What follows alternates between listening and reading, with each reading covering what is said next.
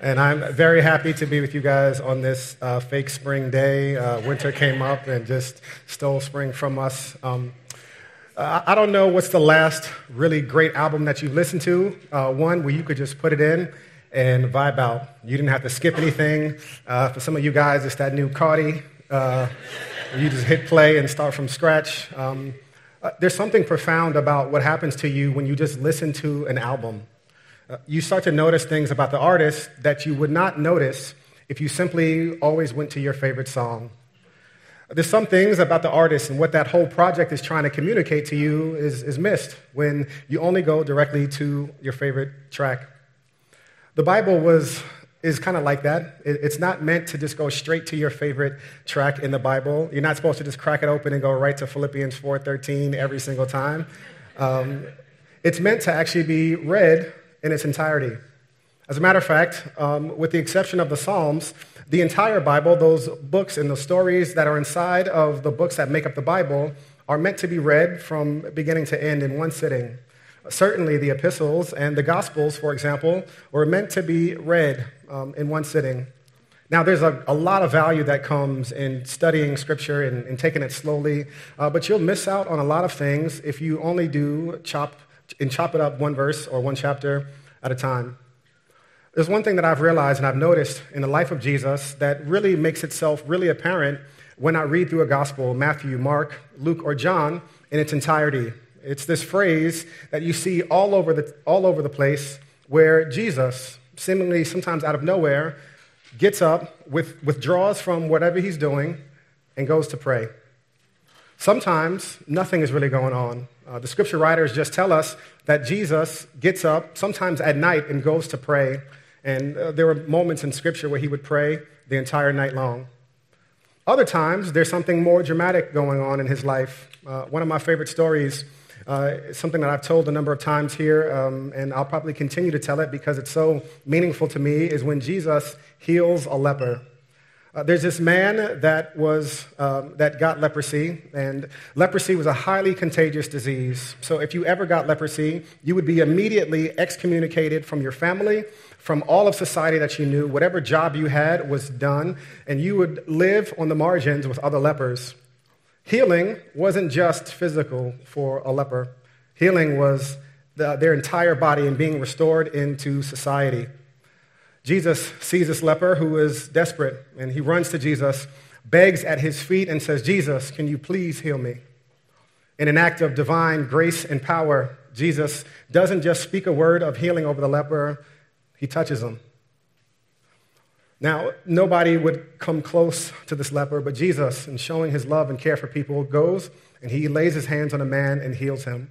That man restored back into the family of God. Now, crowds start to hear about Jesus and all of his miraculous power, and they start to rush towards Jesus. And scripture tells us that immediately after healing the leper, Jesus goes and he goes to pray. He withdraws. There are other times in scripture where it tells us that Jesus withdrew to pray, and these were not on triumphal, amazing moments in his life uh, following a healing. These were in the soul crushing moments of Jesus before he was to go to the cross. Uh, it's known as the Garden of Gethsemane. And Jesus is about to be betrayed by one of his closest friends. He's about to hang on a cross like a criminal, and scripture says that he goes to pray. In every single moment in Jesus' life, in every season, the mundane moments where really nothing is going on, the exciting moments where Jesus is doing the impossible, and the soul crushing moments where Jesus is about to encounter death, he prays. At every single turn, he's praying. Now, it's really interesting that it's impossible to tell the story of Jesus and his life without noticing all of the times that he prayed. And the gospel writers, when they write um, Jesus' life, they talk about prayer every single time. Uh, and there's something about prayer in Jesus' life that he found useful and valuable. And it seemed to sustain, guide, comfort, center, and encourage him in every aspect of his life. Now, one of the most convicting things about this for me, quite honestly, is that if Jesus felt it was useful and valuable that in every single season in his life, he would pray, in the moments where really nothing is going on, that he would have an emphasis on getting up early in the morning, departing, withdrawing from everything that's going around, getting away from the noise to pray, man, how much more should I do that? If Jesus found it valuable and necessary and worthwhile to pray right after his most amazing moments, then how much more should you and I do that? If Jesus found it necessary to pray in the soul crushing moments of the Garden of Gethsemane before he would face his greatest challenge and obstacle, how much more should you and I pray and when life hands us things that we are not, uh, uh, we don't feel capable and able to handle on our own? But it's also compelling for me because it, it makes me want to come to Jesus, much like his disciples did in his life, and ask, man, Jesus, you, you obviously have this amazing knack and emphasis on prayer in your life. Could you teach me to pray like you do? Could you impart something from your life that would actually make its way to my life, that would make prayer more valuable and worthwhile in my life, so that I too could be sustained and carried and guided and focused and encouraged and challenged and corrected by this thing called prayer? Uh, we've been in this series called The Gospel and Race and have been going through uh, for the last number of weeks some of the injustices in this world, particularly racism, past and present. And uh, for those of you guys who were not with us last week, uh, I cannot stress enough uh, how much I would recommend going back and, uh, and listening to that podcast. Uh, that podcast and that message was the, the practical how to. If you've ever wondered the question, how do I actually confront injustices in my life uh, in a variety of avenues, we, we, we, talked about a number of things about how you would approach that, uh, that issue. And I certainly don't have the time to retell it in, in general right now, but one of the things that we did at the end of the message uh, was that we interviewed a woman from our community, uh, community group leader here named Cedra. And Cedra is a hero of mine. She's been engaged in activism and justice work. Um, she's not one of these new people who just got woke two days ago. She's been involved for, for decades. And we asked Cedra, Cedra, what is it that keeps you going? What is it that encourages you and sustains you and guides you and comforts you when you probably feel like giving up? Her answer was clear and immediate prayer. If you and I would be people, uh, if we would be the salt and light that Jesus calls us to be, then it will be prayer, just like it was for Jesus' life, that would sustain, focus, correct, challenge, and drive us to do the things that God would have us to do. But here's the issue. Um, as our teaching team sat down this week and we talked about prayer, and more specifically, how uh, prayer would uh, engage our community as we're talking about the gospel and race, I've, I've, had two fears for our community. And these are two very real fears that I have, not just for you, but also for me. My first fear is that no matter how much we talk about God and his heart for justice, and that you can see all throughout the Old Testament and the New Testament God's heart for people who are on the margins. And no matter how much we talk about Jesus and his mission, and his mission was not just for souls, but it was also for bodies and that Jesus gave himself to the cause of the oppressed and to the prisoner, to the, uh, to the afflicted.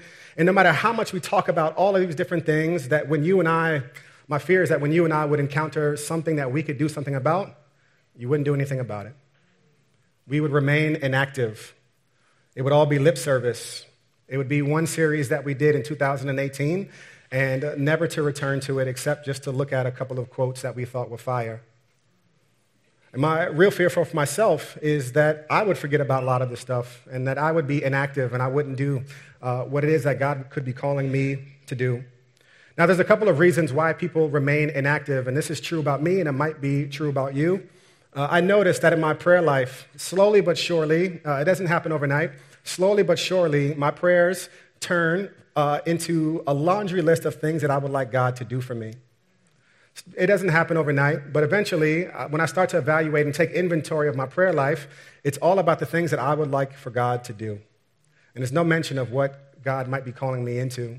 And my prayer life becomes all about me, and I become the center of the universe. And when you're the center of your own universe, you're not going to lend yourself to the cause of justice. You're only going to worry about yourself, your safety, your finances, and the things that make you feel comfortable. And I'm speaking from experience. Another thing that causes people to be inactive, and this is a really big one when it comes to race and racism, is pure discouragement. It's to look around the landscape of the world and to think not only are things not getting better, they're getting worse. To feel over and over again that all of our best efforts would lead to absolutely nothing good. God, I've tried, I prayed, I, I went to the march, I went to the protest, I, I tweeted some dope stuff. I, I didn't get a lot of retweets, but it was fire when I tweeted it. And God, still nothing is happening. Uh, it all tends to be pretty exhausting. Uh, this, a couple days ago, there were these two guys, uh, two black guys, sitting in a Starbucks in Philly, and they were getting arrested, and they got perp walked out of there um, just for sitting in a Starbucks, um, just, and they were calling it Starbucks and Wild Black. And when you see all of the things that happen across the national landscape, it's all really exhausting. And discouragement is a real thing that keeps people from doing anything because you're so discouraged that you feel like nothing you would do would even matter. So, uh, why do anything in the first place? Now, on the other extreme, so on one side, there is inaction, where either discouragement or me centeredness uh, leaves me inactive. But there's another fear that I have for a lot of us it's that you would turn into a Pharisee. It's that you would start to uh, become the thing that you say you hate. Now, Pharisees for a lot of people signify old Jewish dudes in robes, and you think, I'm not changing my wardrobe no time soon, so this is not a fear for me, or I'm not that religious, so this is not a problem that I might encounter. And here's the thing about Pharisees you don't even have to be religious to be a Pharisee. All Pharisees had, they had a great desire to honor God, they had a great desire to do right, and slowly but surely, they started to look down on other people who weren't doing it as well as they are. They started to notice that their piety and their good works and their good actions uh, were better than what other people were doing. And before you knew it, they became Jesus' biggest enemies. They were people that were as far from the kingdom of God as humanly possible. Here's what I know to be true about working in, in, in race and in, in, racism and, and justice work. If you're not careful, you'll turn into a Pharisee. Nobody uh, is a Pharisee on purpose. It happens accidentally. It's almost like going to dinner at Applebee's. Nobody does it on purpose. you just look up and realize you're eating good in the neighborhood. And you wonder, how did you get there? The journey to becoming an accidental Pharisee usually starts out really innocently. Here's what happens there's something that wakes you up. Maybe it's a cause, maybe it's justice. And then you start to actually take steps of action towards that. And while you're taking steps of action, you are deeply persuaded about God's passion for this thing as well. And while you're working and while you're starting to make actions and starting to make changes in your life, you start to realize that you're doing a really good job. Even worse, there are some other people who said they were doing it, but they're not really doing it like you are. They said that they were enlightened, but they're not really enlightened. They said that they were down for the cause, but they're not really down for the cause like you are. And before you know it, you start to think that you're better than them. And accidentally, you become the thing that uh, is as far from the kingdom of God as humanly possible. Now, there's something that Jesus has given us in Scripture that will keep us from both becoming inactive and simultaneously will keep us from being a Pharisee. And it's a thing that sustained and kept and guided and focused and clarified Jesus' life every single step of the way. It's prayer. Uh, I cannot overstate how important it is for prayer to be the central thing that shapes us and guides us and corrects us and molds us if we were to be people of justice. There's a story in Scripture where Jesus' disciples come to him, blown away by the profoundness of Jesus' prayer life, and ask him, Jesus, would you teach us to pray? And Jesus models for them a, a, prayer that's oftentimes known as the Lord's Prayer. If you grew up in church or went to Catholic school, then there's no doubt you have prayed this a hundred times. And even as I've gone through the words this past week, I've been blown away by the depths in which Jesus is talking about and how much and how powerful it is to shape our lives how powerful it is as a guardrail to keep us from being inactive and to guard us from being Pharisees. Now, really clearly from up front, this is a way to pray. This is certainly not the only way to pray, but I have found it to be super helpful in my life. And even as we're considering uh, uh, uh, the issues of race and racism, I would invite you also to just spend a week praying this prayer every single morning. Go through it slowly. Don't, don't, don't rush through the words and allow it to do something in your life. And I promise you, it will serve as a guardrail to keep you from being inactive and also to keep you from being and becoming a Pharisee. Uh, you've heard it before. It comes from, this version comes from Matthew 6, 9 through 13. And it says, Therefore, you should pray like this Our Father in heaven, your name be honored as holy. Your kingdom come. Your will be done on earth as it is in heaven. Give us today our daily bread, and forgive us of our debts, as we also have forgiven our debtors. And do not bring us into temptation, but deliver us from the evil one.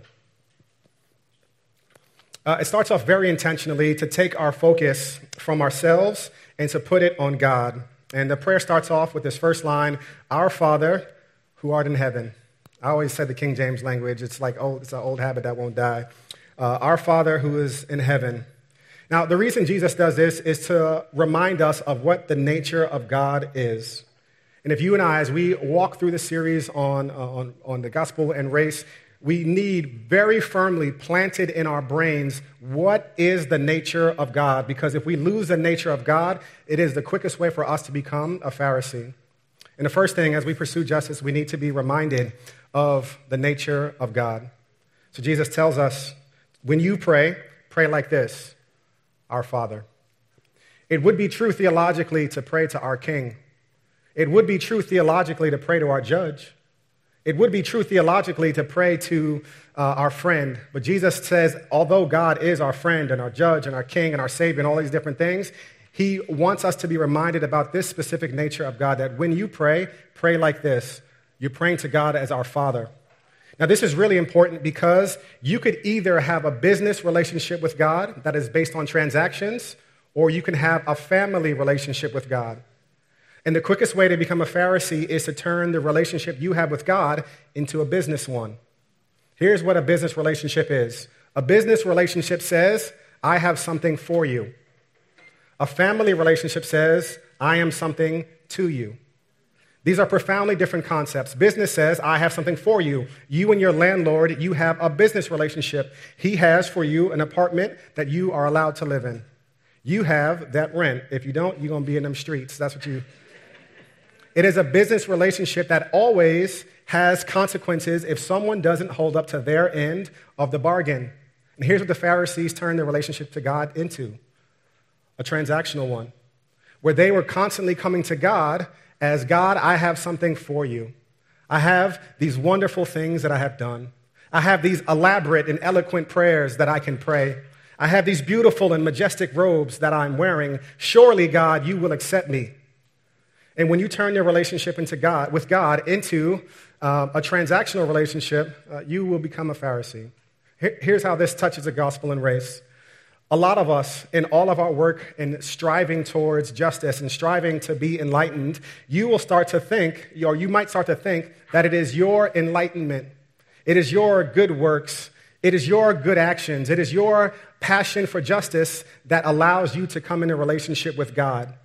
And if you start to think that, then people who don't have your passion and your burden for justice and your action and level of activity, those people in your mind will not be able to approach God. And Jesus, first and foremost, reorients our life and says it is not a business relationship where it is based on transactions, it is based on relationship. It is not what I have for you, it is what I am to you. And implicit in that is not just what um, we are to God, but what God is to us. He's our Father. I have a couple scars from the war that we just fought, uh, potty training my son.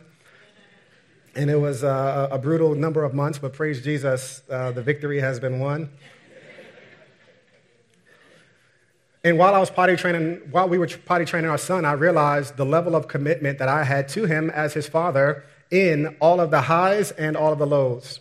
So there would be moments where I would look him dead in the black of his eyes, like, listen, when you have to go to the potty, it's right here. Okay? Potty here. Potty here. Great. Got it.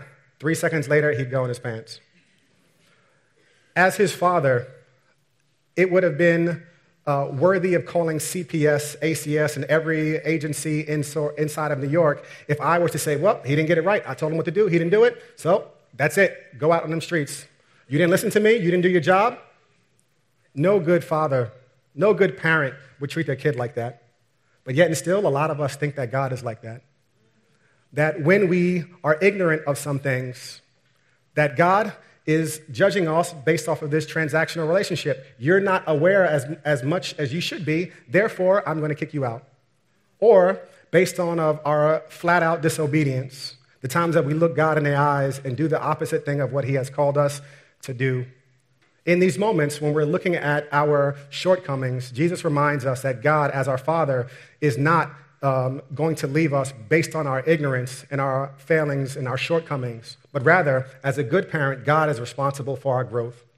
And the essence of the gospel is not, is not that God will love me if I do good things, but the opposite is true that because God loves me, he will make me good.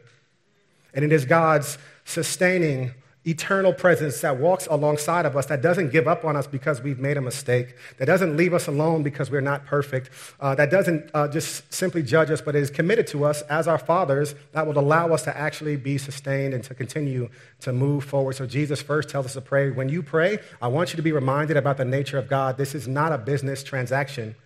And I don't want you to put that on somebody else's head uh, to make them a business transaction as well. There are a lot of people who are potty training and failing miserably. There are people in your community group who are nowhere near as buttoned up as you are.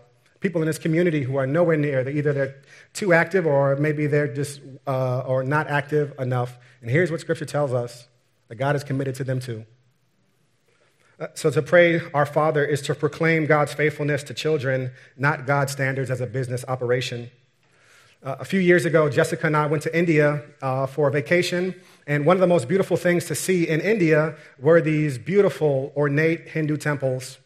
And inside of the temples, you would see Americans and tourists uh, taking pictures and looking at uh, the architecture and the artwork inside. But you would also see uh, devotees and people who were praying. And there was this one woman who went up to one of the idols, dropped some money, walked back very slowly, and was saying her prayers. And here's what she was uh, basically praying I was good, I gave money, and now I'm asking for something in return. I was good, I've done what I needed to do, I gave money, I gave something, and now I'm asking for something in return. Uh, there's a lot of Christians in America that have never traveled to India or stepped their feet inside of a Hindu temple, but yet the basis of your prayers is this God, I was good. I gave this and this. I gave my time and my energy. Now, God, I'm asking for something in return. A business transaction is that, God, I was good. I gave this. I'm asking for something in return. What Jesus is calling us to is completely different. It's coming to God as our Father and listening to God for His guidance and allowing God to shape us and to move us into whatever direction that He would have us to go. Now, this is also really good news for people who are dealing with discouragement, which is leading you to inaction uh, if God is our Father, Jesus tells us to not just pray to God our Father, but our Father in heaven. And here's what Jesus is getting uh, is meaning by that: that God has a different vantage point than you and I do. God has way more power than you and I do. So when you pray, know that it is our Father, uh, the sovereign Lord of all in heaven, where angels bow down and declare his, his worth and honor and blessing and glory and power, and that nothing exists outside of his will and our God, our Father, is the sovereign King, the uncreated Creator who dwells in eternity in perfect knowledge, power, joy, and majesty, is our loving Father. So you don't need to be discouraged when you can't see what the next step is, but rather you and I can come to God, our Father who's in heaven, and His ways are higher than our ways, and His thoughts are higher than our thoughts, and His power is greater than ours. The second part of the prayer that we're looking at today is um, a phrase that Jesus says that when you and I pray, after we orient ourselves around uh, the nature of God, it's to pray, Your kingdom come and your will be done. Your kingdom come and your will be done. Now, kingdom is a word that's a pretty loaded one that doesn't make too much sense to us in modern day democracy. Kingdom is basically a way of doing things. And here's what Jesus is telling us to pray. Here's what these phrases add up to they add up to us surrendering our will to God. We all have kingdoms. We have things that we would like, the, the way that we would like things to be.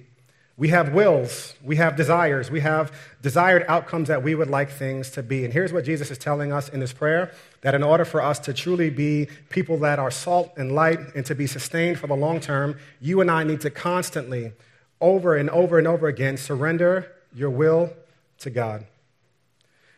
The Pharisees, uh, and the people who would be too inactive and not do anything, uh, they've lost sight of what it means to truly surrender your will to God.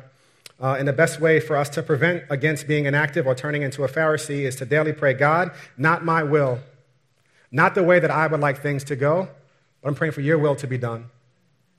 Not the way that I think should, things should go, but your way of things. And this one is not easy. To surrender your will means that you are following God's lead without knowing where He's sending you. You're waiting for God's timing without knowing when it will come. My will is always for things to be done now. The children of Israel prayed, How long, O Lord? How long will you sit and stand afar forever? God's will might take a lot much longer to unfold. To pray, Your will be done, means trusting God's purposes without understanding the circumstances. Literally, Jesus is saying this to pray like this God, let your will happen. And to pray, let your will happen, means that we would strive to do everything that God would have us to do. Here's the thing you have a will, Jesus has a will, and there are often times that your two wills are not the same. And to pray, Lord, your will be done, means you're saying, Lord, I'm going to strive to do everything that you are calling me to do, even if this is something that I don't like to do or want to do. And it also means for us to submit patiently for all of God's plans to unfold. Uh, it's interesting the order of the prayer that Jesus prays. Uh, praying, Your will be done and Your kingdom come, comes before give us, which shows us a little bit that um, what we are trying to get, or what we should try to get in prayer, is not to bend God's will to us, but rather for us to bend to God's will. So Jesus tells us to pray, Your will be done. Uh, there's a theologian named Charles Foucauld, and he has a very famous prayer that is another version of Your will be done, uh, Your kingdom come, Your will be done. And here's how he says it. And this is one of the scariest prayers in all of uh, that I've ever heard. And um, if you say it, if you read the words, um, you've already said it in your heart, so you might want to close your eyes as I read it. Um, it says, God, I abandon myself into your hands. Do with me whatever you will. Whatever you may do, I thank you. I am ready for all. I accept all. Let only your will be done in me and in all of your creatures. For I love you, Lord, and so want to give myself to surrender myself into your hands without reserve and with boundless confidence. Amen. I can't think of a scarier prayer than that because when I think about God and His will, I know that God has a different will than I do.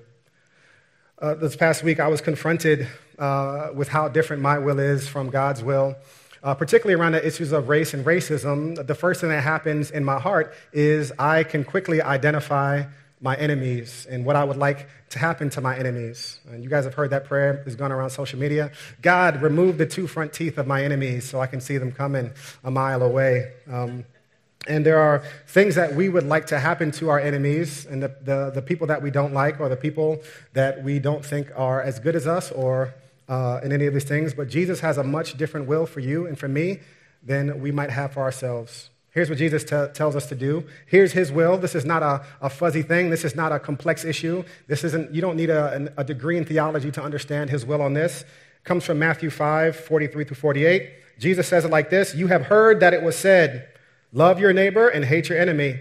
But I tell you, love your enemies and pray for those who persecute you, so that you may be children of your Father in heaven. For he causes his sun to rise on the evil and the good and sends rain on the righteous and the unrighteous. For if you just love those who love you, what reward will you have? Don't even the tax collectors do the same? And if you greet only your brothers and sisters, what are, what are you doing out of the ordinary? Don't even the Gentiles do the same? Here's your will. Your will is to treat your enemies one way, and God's will for you is quite the opposite. Jesus says, Bless those that curse you, pray for those who persecute you. Uh, this past week, I was confronted, uh, first and foremost, straight up um, in a way that uh, I realized how much my will is different than God's will, and it was pretty humbling. Uh, I met this one guy a couple of months ago, and uh, we started talking, and I realized that he was a, a minister, and he started asking me about uh, me and church, and I told him about Renaissance, and he also told me that he was a police chaplain. And he says, Man, where's your church? I said, Oh, right there on 121st and 7th. He says, Yo, that's great because I'm a police chaplain right down the street at, that, uh, at the precinct right there. You should come to one of our next prayer days and pray for the police. I said, No, no, I'm not, I'm not doing that. I didn't even, uh, he didn't even tell me the day before I was like, I'm busy. I, I can't do that. now, I, I know a lot of police personally who I love, and there are members of our community who are police, and they're fantastic people. But when all of the police shootings happen, the last thing that Jordan Lawrence Rice wants to do is go to the precinct and pray for those people. The last thing I'd want to do is, get to, is take my own advice and based on the interactions that I've had and get close to the things that I say I care about. And then to do some uncomfortable things, learn their names, learn their stories, and then pray for them. Jordan, your will is to talk judgmentally about them and sit on your high little horse and point out their flaws in every single person. God's will for you is to get up off your chair and go pray for them. Get involved. You say you care about it? Great. You preach all these sermons with tears in your eyes? Good. Get up there and go and pray for them and, and get into proximity with the things that you say you care about. Now, you guys are going to have to keep me accountable in a couple of months to see whether or not I've actually gone. Uh, but one of the challenges I feel in my life around race and racism, uh, particularly when I'm called to do something that's uncomfortable, is to realize that my will and God's will are very different. And here's what I know to be true about me that might be true about you uh, I can't do that on my own. I heard an old preacher once say that you need Jesus to follow Jesus. That there's nothing inside of me on my own accord that's going to want to actually do what God is calling me to do, and I need Jesus just to follow Jesus. Next line of the prayer is uh, exactly what we need. It is give us our daily bread. It's an invitation to uh, us for us to acknowledge our dependence on God that it is not us of our own and our own strength and our own volition and our own power and our own intellect that will carry us, uh, give us the ability to, to do what God is calling us to do, but rather that we need God to feed us daily. We need God to motivate us, and we need God to sustain us and to comfort us and to direct us and focus us every single step of the way. And if you and I would be people of justice, would be people of God, we need to daily acknowledge our dependence on Him. Uh, bread was a powerful symbol for God's provision uh, for the people in the Old Testament. In the book of Exodus, God cared for the Israelites when they were in the wilderness after their exodus from Egypt, and day by day, God fed them by giving them bread. And here's what's so profound about that story. Uh, as God fed them bread day by day, uh, they got smart one day and they said, Hey, we're going to, instead of depending on God to give us bread every day, why don't we just throw some stuff in the stash? That way, we don't have to worry about whether or not God is going to come through for us. So let's store it up as much as we can get, and then tomorrow we're going to have a stash. The next day, they woke up and it was rotten and molded and inedible. Here's what that teaches us you and I cannot stack up anything in the 24 hours of our day that will not require us to need God's grace and His mercy tomorrow. God's mercies are brand new every morning because you need them every morning. You and I need to acknowledge our dependence on Jesus. There are things that God is calling each and every one of us to do in this room today. And you might have accurately said, God, I, I can't, I, I can't do that. And some of the conversations around race and racism, uh, maybe it's a confession that you need to make, and it's uncomfortable, and you don't feel like you can do it. By God's grace and God's strength, you can. Maybe there's someone that you need to forgive, and in your own power, uh, you can't bring yourself to even be near them because they said something that is offensive, or they said something that really rubbed you the wrong way. And you're right, on your own, you cannot do it. But by God's grace and His mercy in your life, you can. We need to acknowledge our dependence and then we see Jesus' words for us to pray to God Forgive us our sins as we forgive those who sin against us. At the heart of the Christian message uh, are these lines right here that you and I are a community of grace that gives grace to people who need grace. And receiving and giving grace are at the, the, the, the center, uh, the centerpiece of Christian theology and Christian life. And to pray these words, forgive us of our sins is to pray for forgiveness because God does forgive people. And here's the last point we see in this uh, that we should be people who receive and give grace. In order for us to be a people of justice, we need to learn how to receive and to give grace. Uh, when I spoke with Cedra last week, uh, one of the things that she mentioned that really stuck with me was how she was carried over the decades, not just by herself and certainly through prayer, but also the community that she had built around her. And you want to know what's the worst community in the world? A community of Pharisees that don't ever give grace to anybody else.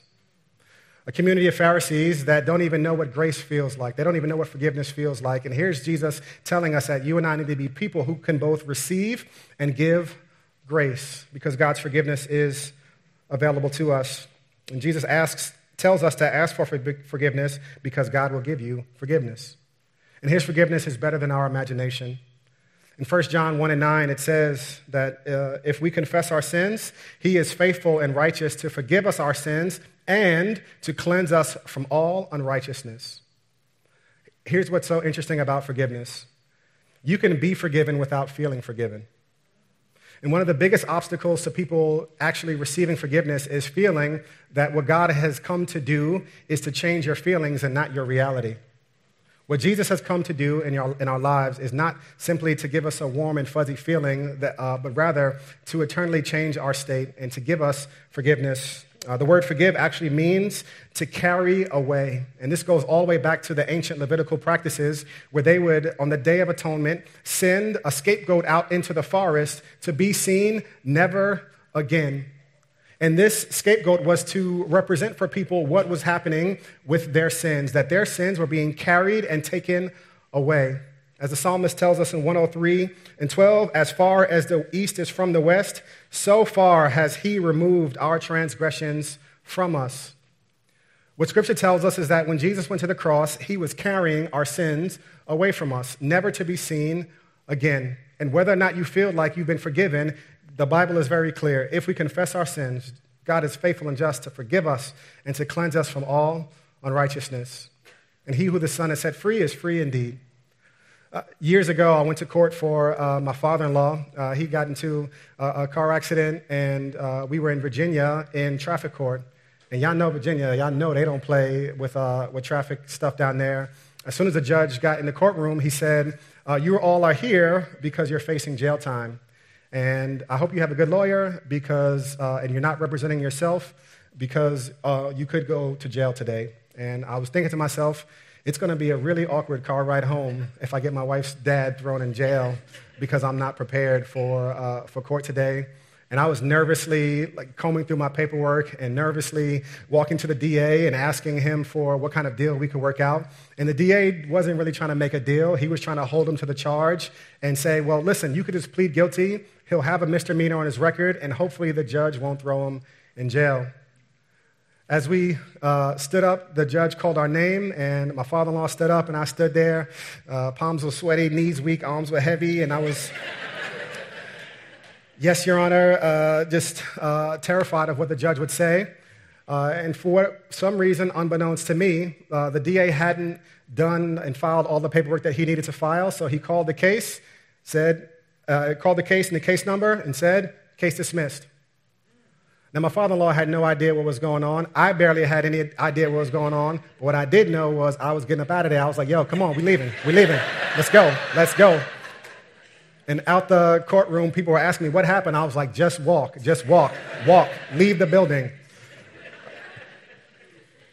I didn't want that judge changing his mind. But I knew what his pronouncement was. And before my father in law felt forgiven, before he understood what happened, he had been released.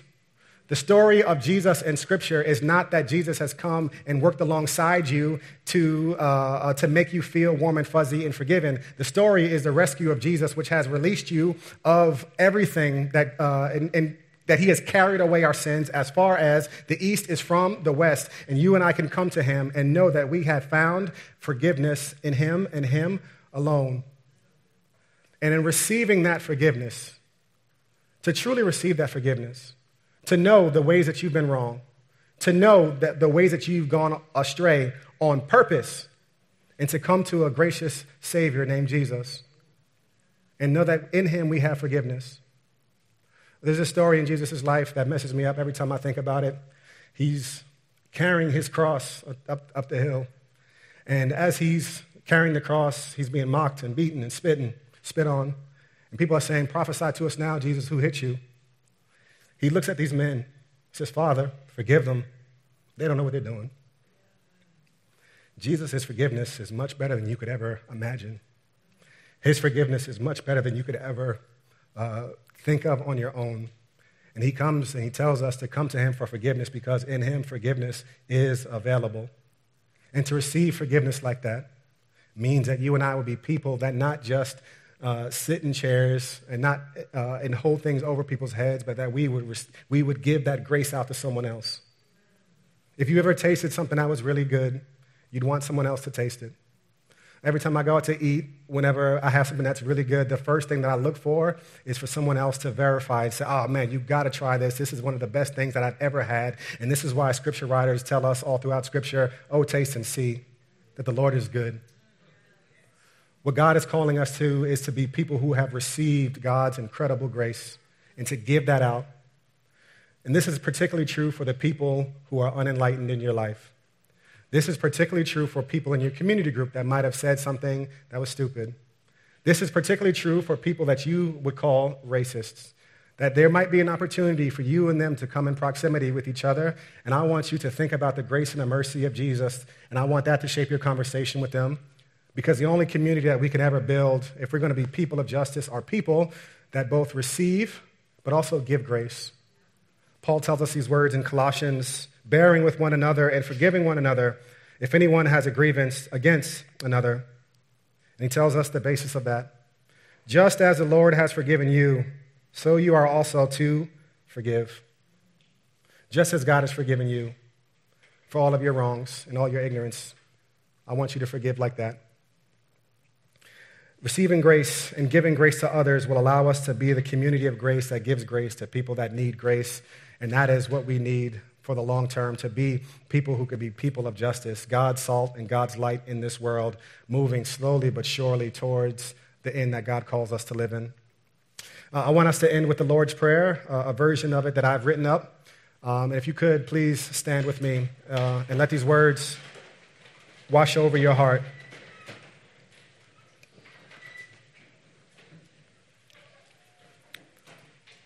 Our Father in heaven, God, you promise me that I am something to you, regardless of how I'm doing today.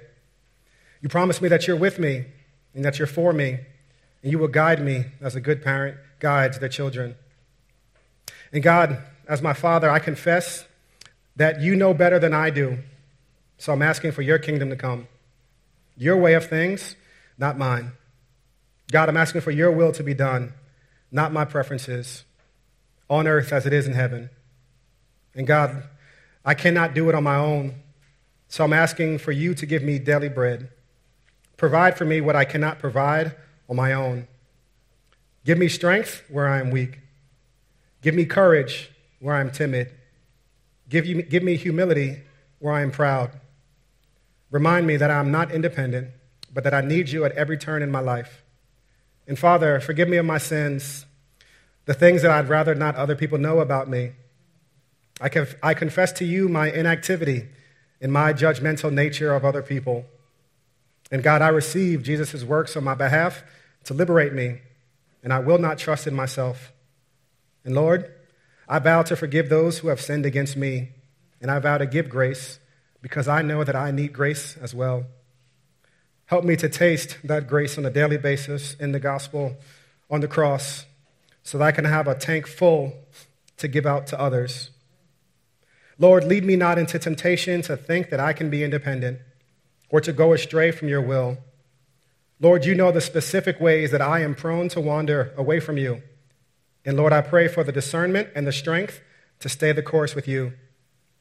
Deliver me from the evil one that would try to distract me from your will. Deliver me from the evil one that would try to discourage me from your plans. God, for thine is the power and the kingdom and the glory forever and ever. May I live for your glory and not mine. Amen.